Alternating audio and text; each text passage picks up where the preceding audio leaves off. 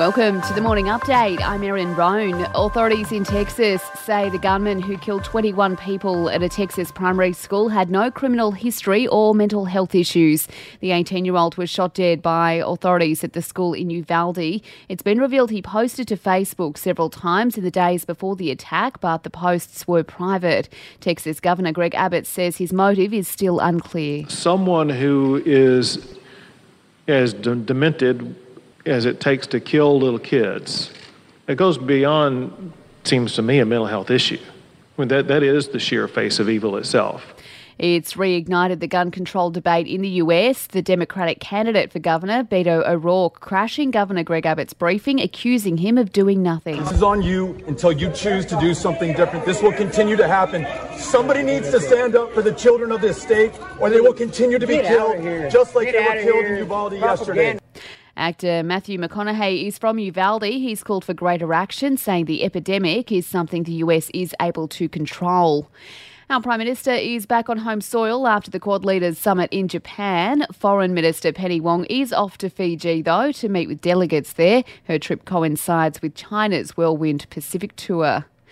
A senior Labor MP has launched a bizarre and personal attack on the man said to become the new leader of the Liberals. Tanya Plibersek says Peter Dutton will be a scary choice as opposition leader. Well, I think there'll be a lot of children who've watched a lot of Harry Potter films who'll be very frightened of what they're seeing on TV at night, that's for sure. I'm saying he looks a bit like Voldemort. Former Environment Minister Sussan Ley is firming to become the new Deputy Liberal leader.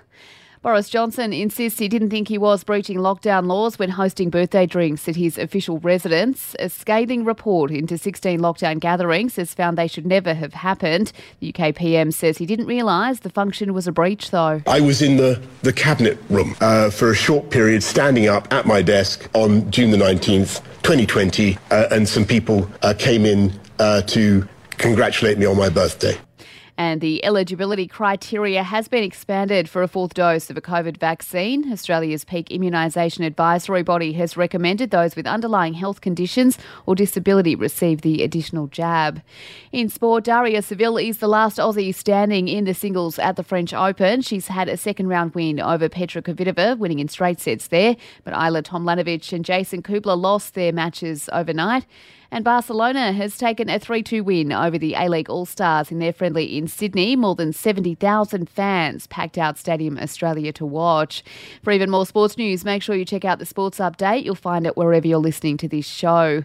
In entertainment news, and Kate Moss has taken to the stand in Johnny Depp's defamation trial against ex Amber Heard, denying he was ever violent. The supermodel gave evidence via video link. Did Mr. Depp push you in any way down the stairs? No.